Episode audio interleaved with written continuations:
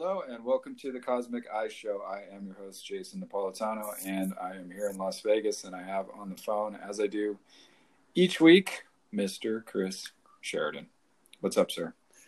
Everything's up. It's Los Angeles here to Las Vegas, or Los Angeles, as Los, Los Angeles, yeah, as they used to like to say, didn't yeah. they? I still do. I, not, I, that, I, not that I, ever like did. It. I like it now. I like it. I like it right this moment as well. But I like it when they say it, like when you watch, uh, you know, you watch old '50s shows, and they were uh, they were pronouncing it that way. It's yeah. fantastic. Los Angeles. All right, so we are here on the Cosmic Eye Show, and we are talking about things of an esoteric, spiritual, psychological nature. Uh, thank you for joining us each week on the show. We appreciate all of our listeners who are supporting us. And please, if you're getting something out of the show, if you could share uh, with your friends on social media and so forth. That would be of great benefit to us. And I think, you know, I, I don't want to overstate what we're doing, but I, I, think, you know, to the world as well. You know, the more people we can get out uh, the messages of the ancient wisdom to, we're just kind of sharing what we're learning uh, with you.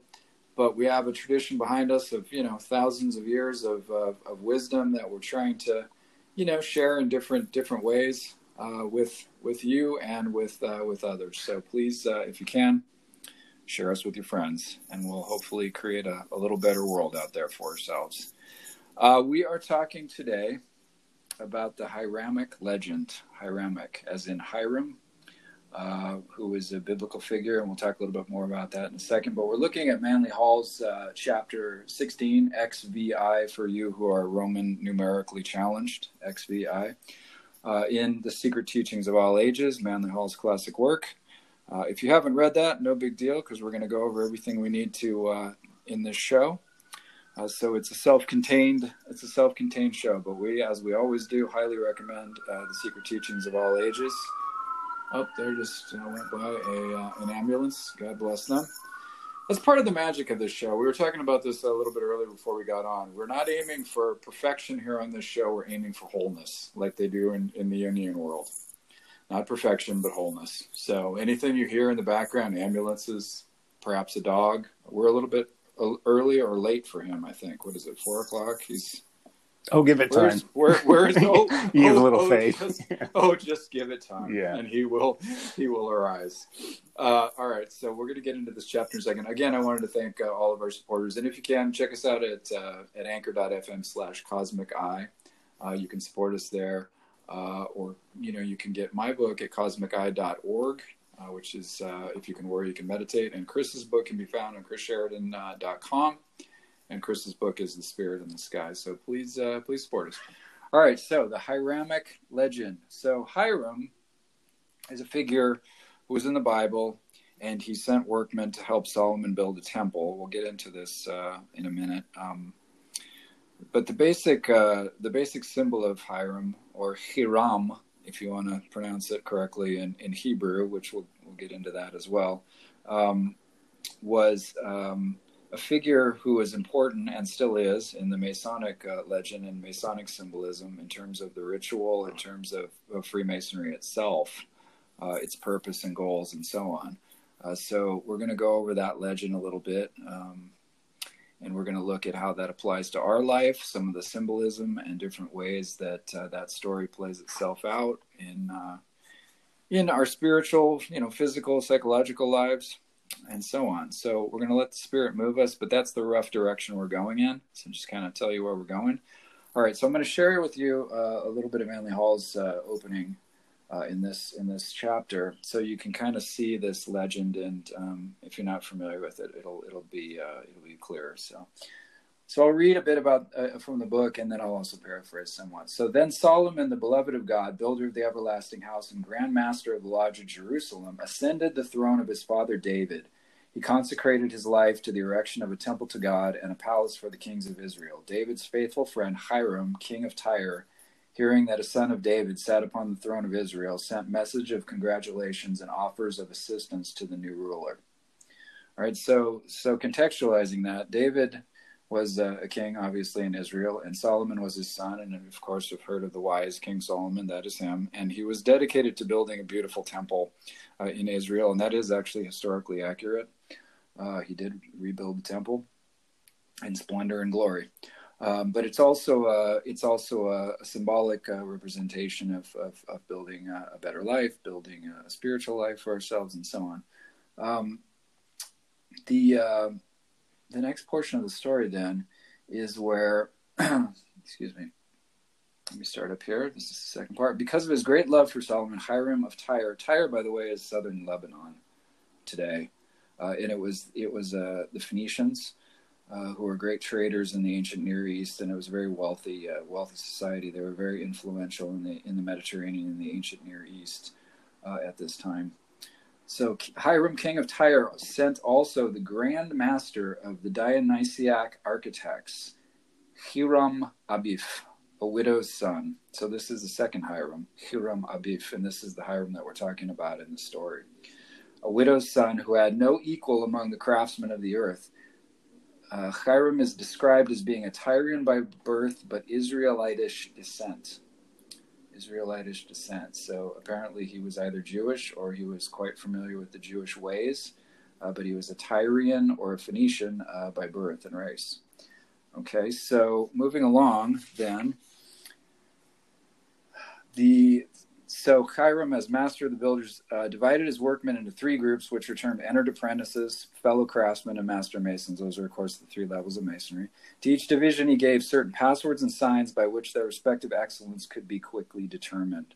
While all were classified according to their merits, some were dissatisfied, for they desired a more exalted position than they are capable of filling. At least three fellow craftsmen, more daring than their companions, determined to force Hiram to reveal to them the password of the master's degree. Knowing that uh, always went into the unfinished sanctum sanctorum at high noon to pray, these ruffians, whose names were Eubella, Eubello, and Eubellum, lay in wait for him, one at each of the main gates of the temple. Hiram, about to leave the temple by the south gate, was suddenly confronted by Eubella armed with a 24 inch gauge. Upon Hiram's refusal, refusal to reveal the master's word, the ruffian struck him on the throat with the rule and wounded the master, then hastened to the west gate, where Eubello, armed with a square, awaited him and made a similar demand. Again, Hiram was silent, and the second assassin struck him on the breast with the square. Hiram thereupon staggered to the east gate, only to be met there by Eubellum, Armed with a maul, when Hiram refused him the master's word, Eubellum struck the master between the eyes with the mallet, and Hiram fell dead. All right, so I apologize for my going from Hiram, Hiram to Hiram, whatever. Uh, but the point is, is that Hiram, I'll just say it Hiram from now on. But the reason why it's Hiram is because it's not spelled with an H in Hebrew. It's actually the letter Het, which is a H sound, which we don't really have uh, in English. Uh, but I will just say Hiram from now on, and then we'll explain kind of what that means later. All right, so it's a long story, uh, short, I guess, but um, you know we needed to contextualize kind of what was going on, and now we're going to break down what what some of this means. Um, quickly, though, I will talk about that word uh, Hiram, which is made up of the Hebrew letters uh, Yod, Resh, and Mem. And the Hebrew, of course, is written from right to left. And I'm going to read this, what it says here. is a radical word. Hiram is a radical word consisting of three consonants, uh, chet, resh, and mem. In other words, uh, C, H, R, and M is how it's transliterated. Chet signifies choma, sun, uh, the sun's light, the universal invisible cold fire of nature attracted by the sun manifested into light and sent down to us in every planetary body belonging to the solar system. Two, Resh Resh signifies ruach. Ruach is spirit, air, or wind. And that's the vehicle which conveys and collects the light uh, into numberless foci, which are different uh, different beings and bodies and energy centers, wherein the solar rays of light are agitated by a circular motion and manifested in heat and burning fire, which is the yod. Yod stands for fire. Mem signifies mayim or water, humidity, rather the mother of water the mother of waters. So we're looking at the three sort of we're looking at fire, air, and water as the as the three principles of creation, or a particular kind of condensed air is what this um, this radical humidity is. These three constitute the universal agent or fire of nature in one word, Hiram, not Hiram, H I R A M. So that's that's a little a little bit of the symbolism behind that. It is actually a Hebrew word, uh, and much of the mysteries of Freemasonry, of course, come from Kabbalah they also come from Rosicrucianism and other sources, but much of it is based in uh, in Kabbalah. So, you know, there is Hebrew involved with that. All right, so I've went on and on. Let us talk a little bit about um, the legend and what it means. So, do you want to start with that? Do you have a particular place that you'd like to start with the with the legend and some of the some of the meaning in it, and then we'll just kind Uh, of sure, jump around? uh, absolutely. Uh, and thank you for really a, a well, you know, you're really well versed in this stuff. Um, great knowledge, and yeah, I'm gonna, I'm gonna listen to this one a couple times and, and learn from you. Uh, well, I appreciate you saying that, but you know, it's Manly Hall and the the great teachings that you know that precede it. So, Well, you definitely have a have a, a good sense of this, and, and I like the way you, you describe it. So, uh, I guess what I want to start is maybe just taking a look at you know what is the symbolism of Freemasonry? What is what does that mean? sure. Um, and and and what does that you know now? How does that color the story, and how that can what that can mean to us? So, Very good. Yeah, um, so I guess the way I see it, I'm a non-Mason. Full disclosure, uh, is uh, with Freemasonry is that it's a system of symbols like alchemy or mythology or shamanism. Uh, there, are, there are the I Ching. There are great systems, uh, the astrology, uh, tarot, uh, of how we live, uh, reflections on transformation, uh, personal and, and collective. Uh, and so this is a particular one, and it's an interesting symbolism that's drawn out of the age of civilization, whereas like the shaman might have, you know, a pre-civilization um, worldview, as you're very close to nature and there's animal spirits and things. Freemasonry is built around buildings and the construction, including the architecture, the design behind it.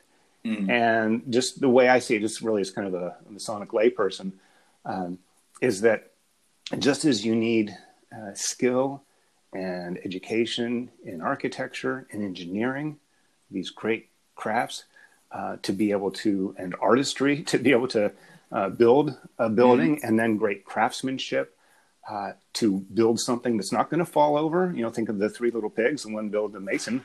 Mason's house stood. You know, he didn't build it out of straws or sticks. Um, so, uh, and that being a metaphor, yes, that's true. That happens in the real world. Um, but what happens within us is are we building our character? Are we standing on shaky ground? Do we have a good design for our lives? Do we have the right engineering to carry it out? Are we Yeah. constructing properly with the right tools? Are we making the best use of of those things in ourselves, our families, our communities, and, and just as you would build buildings for your, you know, a house for your family. Uh, Yeah, that's know, uh, that. You know, that's a fantastic way of looking at it. I, I am a Mason myself. I'm not participating in lodge right now because my lodge is in in California, actually, uh, in Los Angeles, in Los Angeles, exactly. Culver City Foshay. Uh, shout out to them. All Uh, but I have not been there in like three years since I moved here to Las Vegas. Unfortunately, I didn't join a lodge here. So, uh, but but at any rate, that was that's an excellent uh, an excellent way of des- describing that. Um, coming from someone who is not you know not a Mason himself, but you, you like Manly Hall, obviously have a, a great affinity for the symbolism and an understanding for the for the work. You know that's an interesting thing too about Manly Hall is that. You know, he was writing about masonry far before he was a mason and lecturing on it even to masons themselves. And they uh, eventually made him a 33rd degree mason quite quickly, actually, because he had figured this stuff out on his own. Uh, so, you know, masonry is, you know, as we talked about before, is two aspects of it. There's speculative masonry, which is the actual, you know, the Masonic ritual work, the order itself, Freemasonry, and symbolism. And then the operative masonry, which is what goes on within. It's the philosophical concepts within yourself and the understandings and so on that, that take place and changes and transmutations which occur within the body, mind, spirit of one's own self. And, you know, that can occur obviously outside of the world of, of Freemasonry or any structured system. Uh, so you know that's the the important part, but you know they go hand in hand, right? So and that's so what you're talking about is the the structure, the sort of speculative structure of masonry and then you know the the operative part is what you know is also what you're speaking of that you know the the behavior the thoughts the speech and action that come out of out of the learning and so on right so um so continue i'm sorry i just i wanted to, i just kind of wanted to say that I, I, put Oh yeah, sure, sure. Thanks. Um, it's uh, I think it's a great system, you know, and it's a great metaphor, even if you know you don't join up. Um, and it gets a lot about oh somebody's a Freemason, and you know I know there's a lot of stuff in the you know conspiracy uh, circles. There's, and, there's a lot of nonsense floating around out there. yeah, and, and you know what? that. You know how I feel. I, cause I belong to a different secret society, which I'm not really able uh, by obligation to uh, mention uh, on the airwaves, even the initials. But if you do look it up, it'll be towards the, the front of the phone book. Um, it might it might even be the very first entry. it could be Or- yes, right or next to second Ard, one. right before Aardvark. Before Aardvark, indeed, or, or before AAA. Yeah, and if you can't unpack that mystery, don't worry about it. Just, just let it, let it go. about it. Uh, Anyway, Um, yeah, well, I guess I don't think I lost my uh, my train of thought there. well, but that's yeah, that's, yeah, that's that's bound to happen. Um, it, it happens Well- to the best of us, my friend. So I thought it was interesting in the uh, in the story about the Yep. uh, the three ruffians, Mhm. um, whose names you are far better at pronouncing than me. So I'm just going to leave that alone. Um, and there were he's in the uh, unfinished part of the temple. Mm-hmm. Uh, the north wall. There was no gate on the north. The Yep. north. The north is a blank wall because that's associated with you know the earth element or materialism. Uh, it's the part where the sun doesn't shine on a mountain, the north face. Mhm. That's why there's skiing, uh, ski runs or, and lodges and things are um, on the north side, Hence the naming of uh, North Face. north face. Yes, Yeah. uh, it's colder and um, and more, which is great if you, you want to ski. You know, there's more snow. Won't, and so the southern exposure, of course, uh, Mhm. with the sun. So there's enlightenment, and then um, east and west. The other east being air, and west being more of a water uh, or emotion thing. It, that, it's interesting. So he couldn't escape to the north. He goes to the south. Well, the Um, North is the material. Actually, Yes. the material world. It's solidified water, which is the ice or whatever. You know, that's the kind of the idea that, and that man is a spirit, like a, a spiritual being that's sort of solidified into a material existence. So it's you know, so he can't run to material, the material world for his for his saving, right? Yes, yes, it's not Yeah. there. Yeah, yeah. Um, and so the remaining three gates, he was met by the other, the three, Ruffians. assassins, yeah, Yep. ruffians, and um, and the parts where he was struck. Um, first one, it got him in the throat. Mm-hmm. Um, the second one in the breast, Mm-hmm. uh, trying to get out of the west, and um, to the east, right between the eyes with a mallet. I guess that's what a, a maul is, right? It's some sort That of is, hammer it's a large hammer, where they got the term "getting mauled," right? getting mauled. there you go. well, it's pretty barbaric. You know what I mean? Yeah. This is really Oh, yeah, uh, sure. I mean, evil kind is- of. Uh, Yeah, If you're into Game of Thrones, you'll love this stuff. But um, goes right to the heart of it, doesn't it? right to the point. It, ma- it mauls right to the heart of it, doesn't it? yeah, Jeez. right in the third eye. So, uh, but it's interesting, and these are Well, you know exactly obviously the three is, major centers of It uh, is, isn't it? You know in, in chakras. You know the heart, the throat, uh, your body, mind, and then your speech or thought, speech, and action. We've been talking about that. Yep. Or even Uh, or thought, feeling, and action is another Okay. way that they put it as well, which is interesting. Um, yeah, those three centers though you're right it's like it's that you know the, the generative center you know which includes the bottom chakra and the and the sexual chakra as well and then you know that kind of mid mid level one in the abdomen and then you know that's the sort of generative center. And then the, the heart level is the kind of halfway point up to the you know up to the third eye where everything opens up. And those those are the three uh, most important kind of centers. A lot of systems even like in um, in qigong for instance from which comes from taoism they just focus on those three.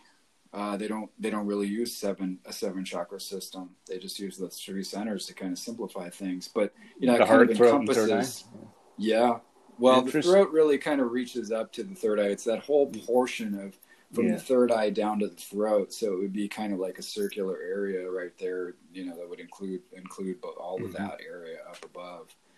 Um, and then the heart of course you know encompasses the whole the whole chest in that region and then the one below you know it does it gets the whole lower regions of, of chakras. So it's interesting. So they're hitting on something there for sure. And then you know another one of the meanings of this uh, hiram or hiram uh, is that life force which, which is within us the universal agent the prana the you know the astral light whatever you want to call it uh, which is that kind of consciousness which exists within us that that that moves about. It's the, the very life force of, you know, an essence of, of of being, and it's rising up through these through these different centers, and that's uh, that's one of the one of the symbolic meanings of this of this legend itself, right?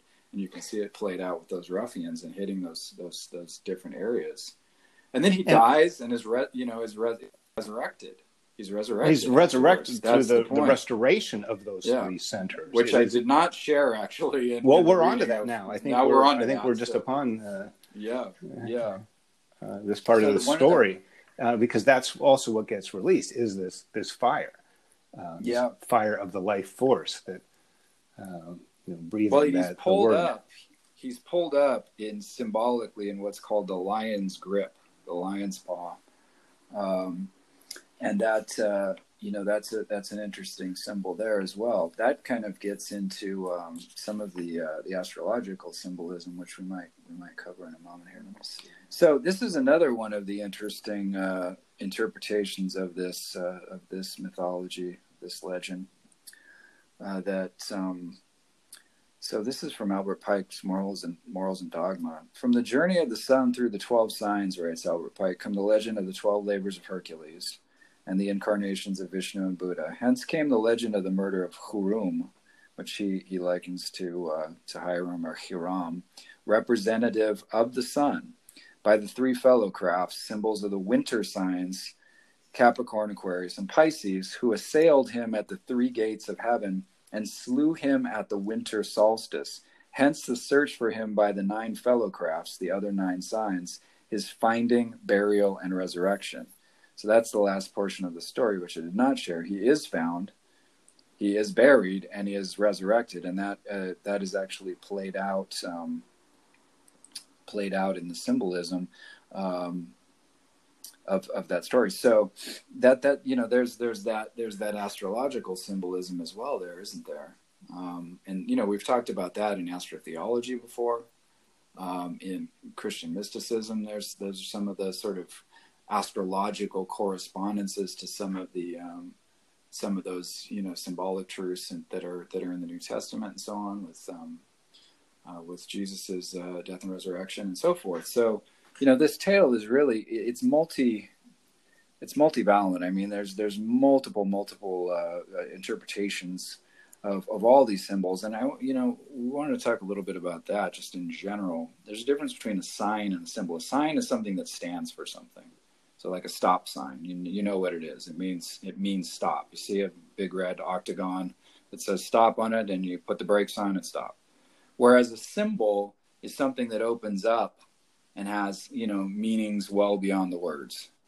And um, you know i, I think uh, you know that's an important topic why don't you talk a little bit about about what you were t- telling me earlier today about your understanding of this and you know the symbolic nature of that and the difficulty of communicating some of these ideas and so on if you if you want to at this point Well, that's sure. That's why stories and allegories and you know, symbolism are necessary because you know it really is difficult to describe once you're getting into these you know deeper levels. Uh, symbolism is the and maybe mathematics are, are some of the languages that maybe make more sense than yeah uh, than words. But but but like words are. Oh, this is actually a good segue. Uh, like the fact that words are imperfect, words are what we use for the most part. Um, if you know, unless it's a you know a picture uh, show, uh, it's or a picture book. It's you know it, it's what we have, um, and that's an incredibly limited um, form of communication. Uh, but within that, uh, you can have poetry and you can have humor and you can have all kinds of amazing things, you know, using those limitations. So I, I've been thinking about how, you know, okay, why such a brutal thing? Okay, here's this master craftsman. Solomon wants him. He's, you know, great king and is going to have him build his temple and all that stuff. So why, you know, why was he so brutally murdered? Um, you know, by these by his own tools. Actually, these are the tools of the craftsman, and he wasn't just any craftsman. He was, you know, the guy. You know, the master well craftsman yeah uh, and would not give builder. up, and he would not give up his secrets even to save his life. yeah Uh, so there's you know really strong ethical code. You can look to Socrates and, and other people that have stood by their their words in the face of uh, uh, the law. The the, uh, the Pythagoreans as well. You know, you had to be silent for five years before you could join that order. There's that kind of symbolism there too, isn't there? Yeah, right. Um, that ethical. So, so I'm wondering, you know, as, as I was wondering, what, uh, you know, what what is it that would need this? What is it about this story that needs this brutal symbolism mm-hmm. of, you know, of murdering these you know, with your own tools, right in these very powerful centers of our body of expression, you know, heart, you know, love, you know, communication with our throat, you know, speaking, you know, mm-hmm. and and our thoughts, our great mind thoughts. Uh, with our head, uh, all these things you need to bring into the, the craft to, to build something, sure. you know, wonderful. Um, or even the generative energy down below, you know, that sort of fiery Mars type energy that wants to procreate, that wants to create, that is moving one forward in life and so on. That that life word, you know, creation mm-hmm. power too that exists in the in the in the you know the lower chakras, right? Right. So um, so as a using this you know Masonic symbolism, you know, building mm-hmm. something uh, say if you want to design a, a, new skyscraper or a you know wonderful shopping mall or even a great house. Uh, think of mm-hmm.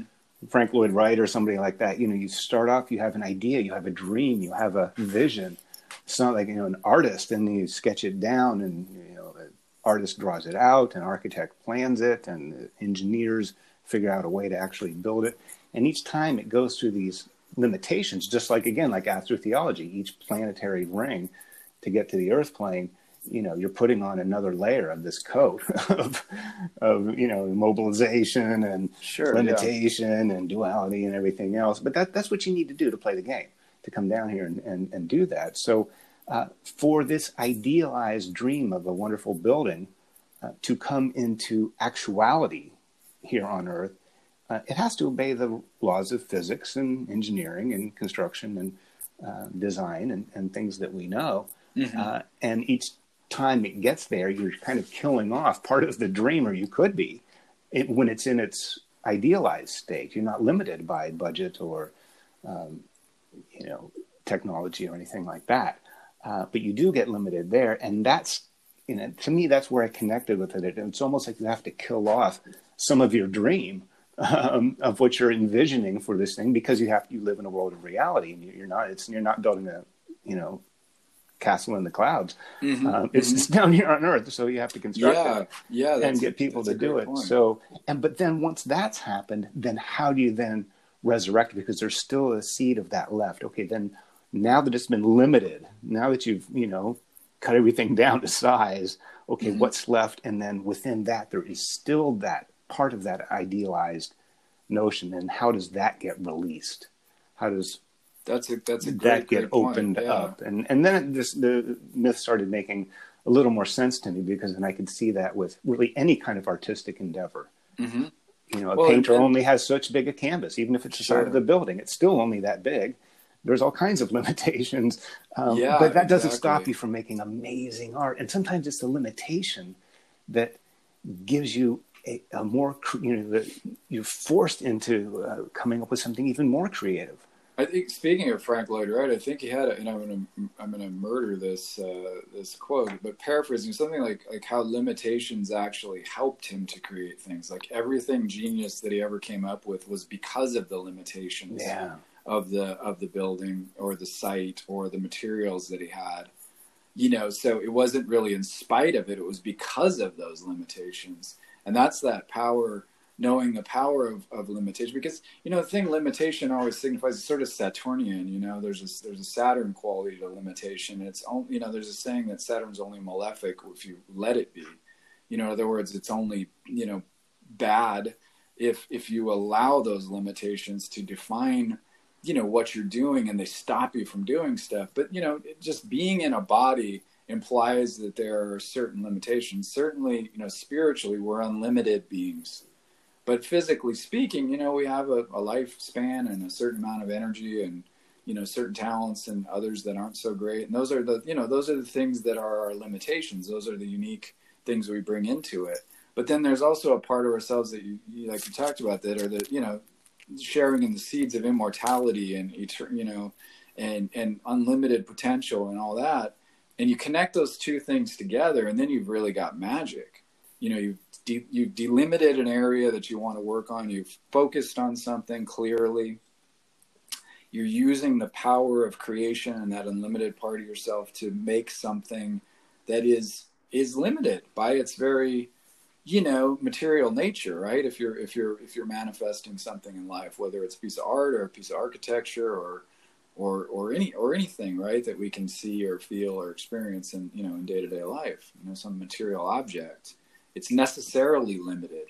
Mm-hmm. and there's an and there's a certain element of destruction. Speaking of killing these you know the three ruffians killing him um, there's a you know there's an element of destruction in every sort of creation. I mean you know you're you're taking a paint you know when you're taking paint and you know you're you're using paint and you're you're you know chipping away stones to to make uh to make statues and you're you know you're sawing wood or killing trees to make you know, to make a, a, wooden statue or some sort of beautiful, you know, table or some sort of functional object. So, you know, there's a certain amount of destruction in every sort of creation. You know, you've got to break eggs to make an omelet sometimes, you know, and obviously we've got to use the guidance of our heart to make sure that we're doing that in a, in a positive and, you know, constructive and generative way.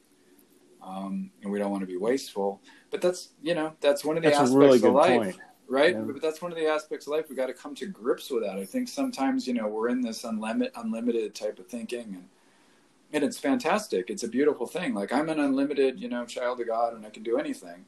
It's like and and that is true. You know, fundamentally speaking. But then also, you know, one has to recognize some of some of our own things. Like this is my particular path, and I can't do everything. I have to limit it down to the things that I'm called to do and do those things the best that I can, right? And that's I think part of the sort of Freemasonry is like, yeah, one of the ideas making good men, you know, better. You know, and it applies to women too. I mean, there's women in Freemasonry, but also just in, in you know, in general, obviously, the universal idea of making good people, you know, great. You know, and honing your life into something that's amazing and beautiful, right? Um, speaking of that, do you want to talk a little bit about um, that section uh, on on Plotinus's um, you know the beauty and architecture and aesthetics and all that. It's um, yeah, absolutely. It's on two forty five. That jumped like uh, jumped out to me. Uh, yeah, it hit me as well too because you know it's carrying this you know construction, destruction, mm-hmm. reconstruction. Um, uh, thing even further than you know beyond just you know construction then there's actual you know, artisanship and uh, and beauty. And uh, yeah, and it's interesting where he kind of throws this in um, about this uh, you know dead energy of, of Hiram, um, just that our potentials are sort of dead in us or asleep. Like in Sleeping Beauty, you needed mm-hmm. Prince Charming to come wake her up and be uh, because it was if she was there, the life force was there. Yeah. Um, the expression of that, but it was it was in you know suspended animation. You know, it, it needed to be woken up, and uh, and that's you know part of how I always you know look at the practical side of of some of the, of all of these uh, ancient wisdom stories and allegories and great traditions because you know at some point they have to work in your life Otherwise, it's you know we can talk about this stuff, and I, I it's very interesting to me. Yeah, yeah. Uh, but if it's you know there's also a purpose, and you yeah, know, exactly. and it works if you if you actually work with it. Um, and he uh, goes on to uh, and he actually engages you know Plotinus here in his essay on the beautiful, and the effect that beauty has on the unfolding consciousness of man. And he says beauty is essential to the natural unfoldment of the human soul. So that sometimes is where you know, I think we're talking about this. You know, the dreaming architect, you know, has his, parts of his dream cut down to size to make the actual stones to build the thing. Mm-hmm. Um, so maybe starts out as beauty, but then through this, you know, to come into this material form, it you know seems like it loses some of that. It seems like it's died off, uh, but it really needs to be re engaged with beauty once again. It needs to be re-beautified. It needs to be re-enchanted. Yeah, yeah, yeah, yeah. You and know, it needs to look up to the ideal of beauty as well. You know, faced with limitations, sometimes we can get utilitarian or you know kind of stingy with ourselves or others or with the materials that we're using and so on Uh, but if we have that ideal of what we're trying to create of beauty, you know, maybe we can make something happen happen within more limited means that still, I, you know, still engages that ideal, right? Well, you know, in, in truth, all our means are limited. Exactly. There's nothing we don't do that isn't limited. Yeah. That doesn't use too many negatives in a sentence. Um, that was a lot, wasn't it? no nothing like know how. Yeah, right. Um, Indeed. you, you know, but within the limitation, there is infinite possibility, you know, of expression Absolutely. and re-expression. Yeah. And, you know, there's nothing new under the sun, but it's it, it gets renewed all the time. It's a constant state of renewal, and I like that. You know, that destructive aspect. Uh, I don't want to know, just create out of nothing. It's, it's Yeah. usually you, know, you you build a wall out of the rubble from the burnt bridge, or however that, that saying goes. Um, Yeah, no, but it's you know, true. you need that, and you're you know pulling that out of your environment or nature. Um, but everything that we have, even our science, uh, is is limited by our instruments and the instruments of our minds. Exactly. Um, our art is limited to you know technology and sculpture. You can only cast such a big thing in bronze without it falling in on itself. And Mhm. you know, there, there's all these things. You know, poetry, uh, music. There's only what there's twelve notes. Mhm. Um, yeah. you know, and, and the No, scale. it's true, but you know, Uh, but black and white of keys. Out of What- that, what can you create? An infinite number of symphonies and different arrangements. Yeah, Beethoven and songs. Jerry Lee Lewis all you know on the same Um, piano. Yeah, know? exactly. It- you know, and it's it's um, it's interesting because you know one of the things that I think is is really important too is how is like the reflexive nature of this. In other words, like what's within ourselves we create, and then what's without we see it and it reflects back to us, and then in turn that influences you know how we see things and how we feel and so on. One of the challenges today I don't want to go off topic, but one of the challenges today is that you know a lot of the things that we create are not really fostering very uh, peaceful or harmonious or beautiful feelings within people, and by that I mean the media and you know the art and the and the television shows and so on. And I'm not trying to knock them, but you know the the Greeks and ancient cultures had a had a different way of presenting art. They would present something, and they knew that it was an ideal, and they knew that it was something that people were reaching for. You know, if you look at a Greek statue and its perfection, you know, no one walking down the street, I should say, nearly no one walking down the street, fit the ideals of a Greek statue.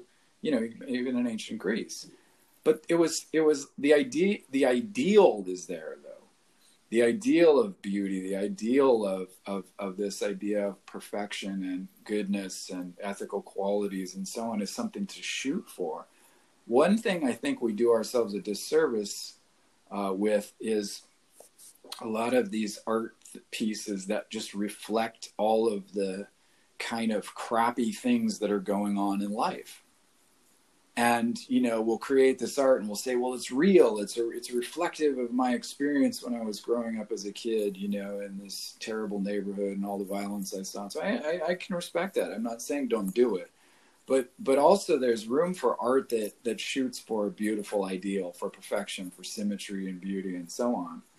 Um, you know and so forth. It gives us something to shoot for. Yes I, there's room for you know this is what's going on and we need to address that and look at it and be honest about it. And then there's also room for hey let's shoot for something different. And i think we're not doing as much of the type of art that idealizes you know and that's what mythology is about. It's a striving after the per- perfection i guess. Not, not even perfection but stri- striving after wholeness.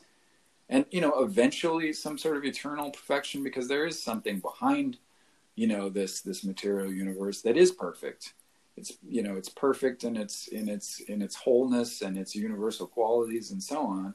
You know and, and you know we in our material experience you know are striving to to experience that and to reintegrate that. We are that thing but we're have we're, we're trying to remember that. We're trying to remember that. But i think that's what the what hiram or hiram you know represents is that that eternal within ourselves that needs to be resurrected right? It, and, and and sort of something has to die in order to recognize that in a way Well, that's the philosophic death we talk about in almost every death exactly. ancient uh, wisdom tradition. It's the one you do where your body survives. you know, you don't Yeah. have to do that. Uh, but it might feel bad, and a lot of times that happens. You know, midlife.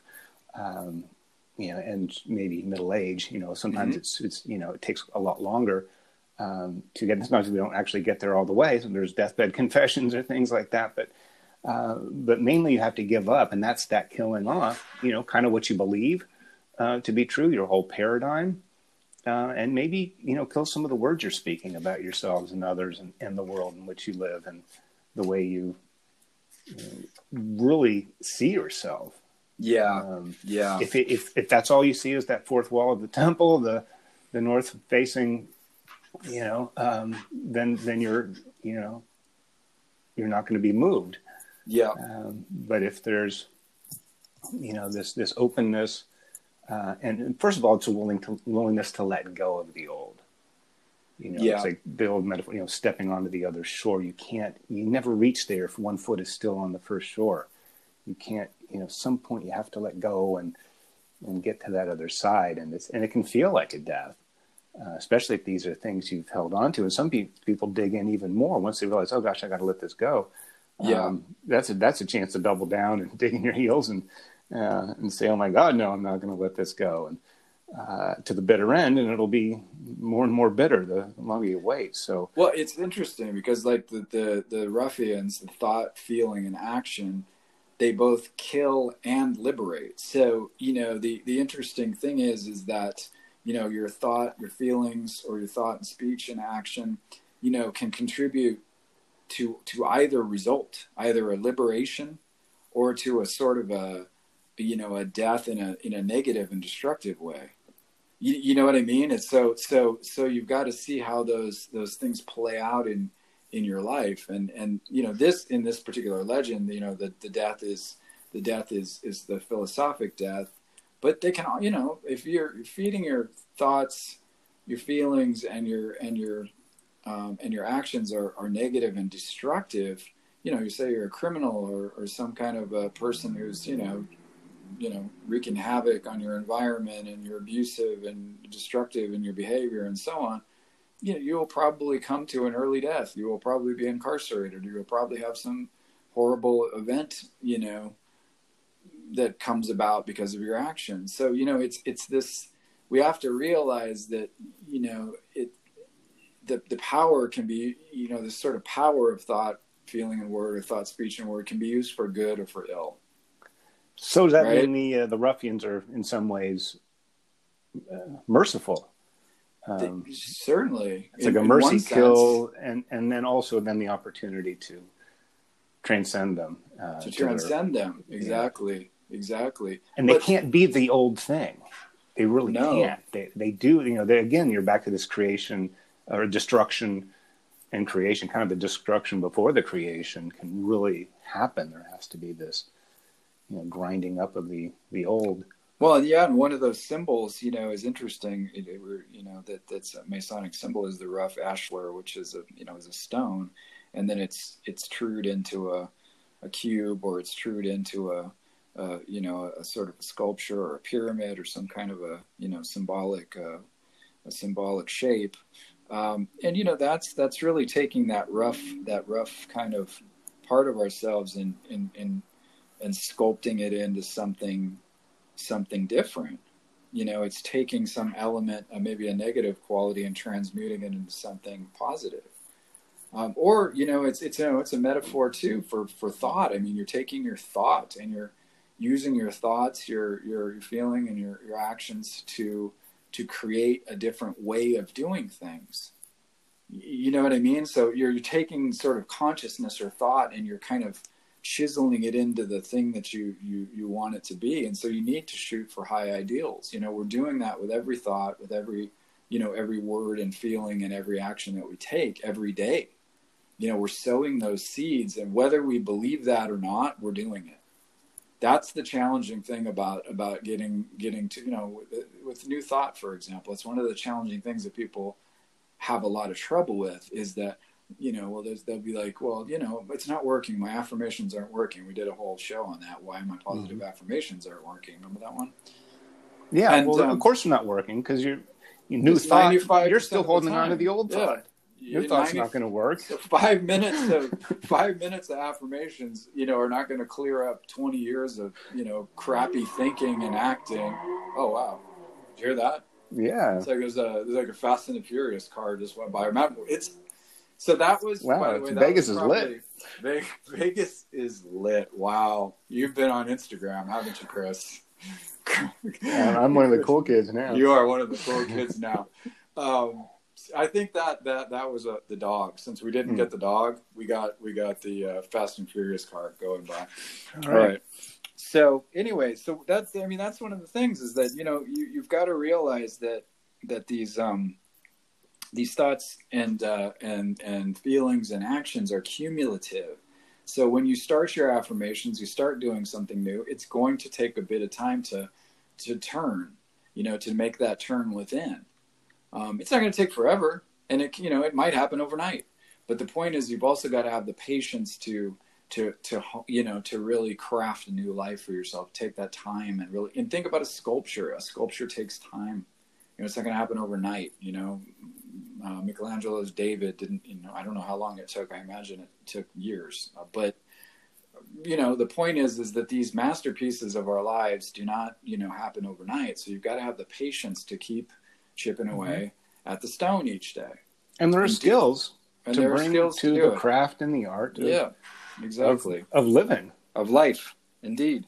And that's and kind that, of what we do here. I think we talk about that know, is some of these ideas and yeah. try to hone some of these skills and absolutely try some new methods. Um, but you're right; you have to let go of the uh, the old thought before the new thought takes hold. Well, There's even a, a, prayer that gets used in uh, sobriety uh, in recovery is it's called the lay aside or set aside prayers. You know, please allow me to, you know, or please take away or set aside what I think I know and feel and believe about myself, so that a new idea of what I think and feel and believe about myself can enter. So even wow, you know, it doesn't beautiful. have to be as destructive, but it yeah. has to be at least separated with the, the, the razor blade or something to I don't know whatever the Photoshop tool is to cut slice or something. You yeah. kind of have to do. You can save it or whatever, but you sure, just you can't. Sure. You got to just put it off to the side, and then see if this new thing comes. Well, and then that transmutation can take place. You can turn that lead into gold if you're able to set that aside and and and, and recreate something. You and, know, and it's something we do all the process. time. So. Yeah, absolutely you know and it's it comes up in curious ways like uh, like even going to the movies um, that's what we pay admission for. We want to leave at the door and what we know about you know truth and life and physics and gravity and you know science or things like that um, to go into the movie to have this experience. You can't bring in oh that's no that wouldn't happen or that's not yeah. well, you wouldn't say yeah, that yeah, exactly. Um, you, you know you're you're telling yourself you give your you surrender uh, some of that when you go and you just want to go for the ride. You just want to you know get involved with the characters and uh, the action and drama and, and uh, you know have that movie experience but you can't really have it um, with that you that you left in the lobby. Uh, so that's in a small way but kind of an automatic way uh, we kind of give up what we you know think we know and we feel about something so we can have a new experience. Absolutely. Absolutely. That uh, i think is going to kind of bring us to the end of this. We're getting close to an hour I do want to read uh, a last couple of paragraphs from this chapter because it's it's quite genius. So this is kind of Manly Hall's um, capstone on the end of this uh, on the end of this chapter, um, and he uh, he's kind of talking about this future world that he's imagining, and it's it's it's a beautiful uh, sentiment. So let me just go ahead and, and and read this. So in the midst of that civilization shall stand a mighty university where wherein both the sacred and secular sciences concerning the mysteries of life will be freely taught to all who will assume the philosophic life. Here, creed and dogma will have no place. The superficial will be removed, and only the essential be preserved. The world will be ruled by its most illumined minds, and each will occupy the position for which he is most admirably fitted.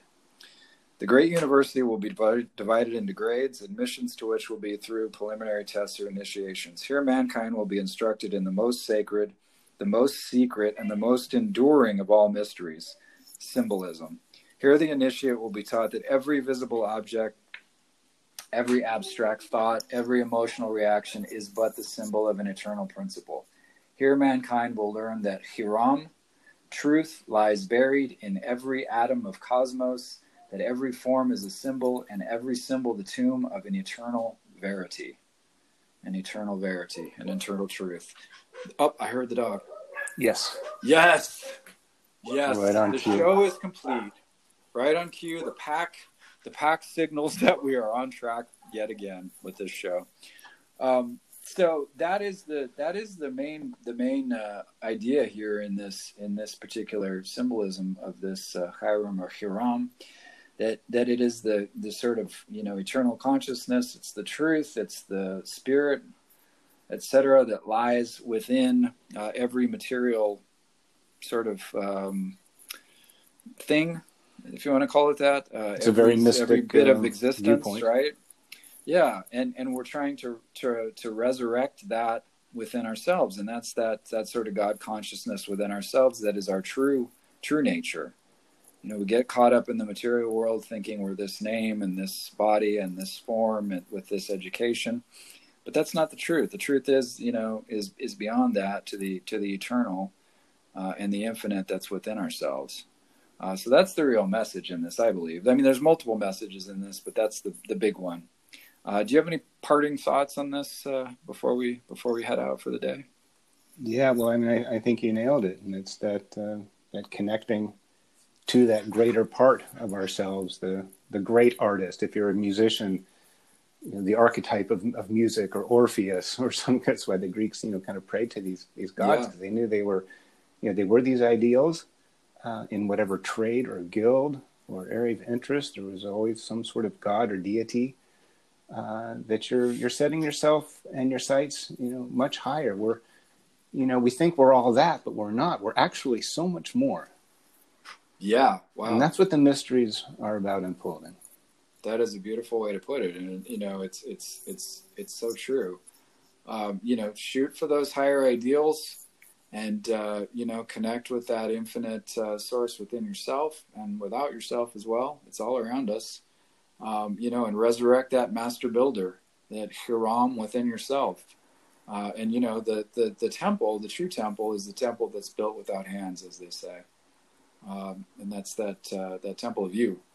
And the holy of holies is that god within you. So you know lean on that and and shoot shoot for high ideals and try to be the best person you can and unfold you know your creativity and your your your your passions and your your positivity in your in your daily life. And and you can't go wrong.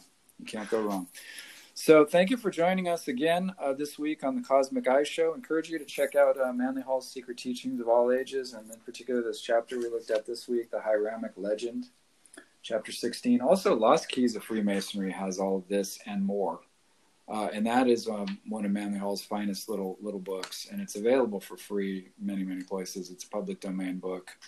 Um, it's on Sacred Text, right? And I think uh, so. Yeah, and, and info. I'm sure it's in both of those spots. Uh, so check that out if you get a chance. Uh, thank you for joining us. Please support us if you can at anchor.fm slash cosmic eye. Uh, check out uh, cosmiceye.org uh, from, for my book and for other books that we publish uh, and chrissheridan.com for, for his book, um, Spirit in the Sky. And thank you again for joining us. Uh, we will be here next week again. Uh, have a great week. Goodbye and God bless.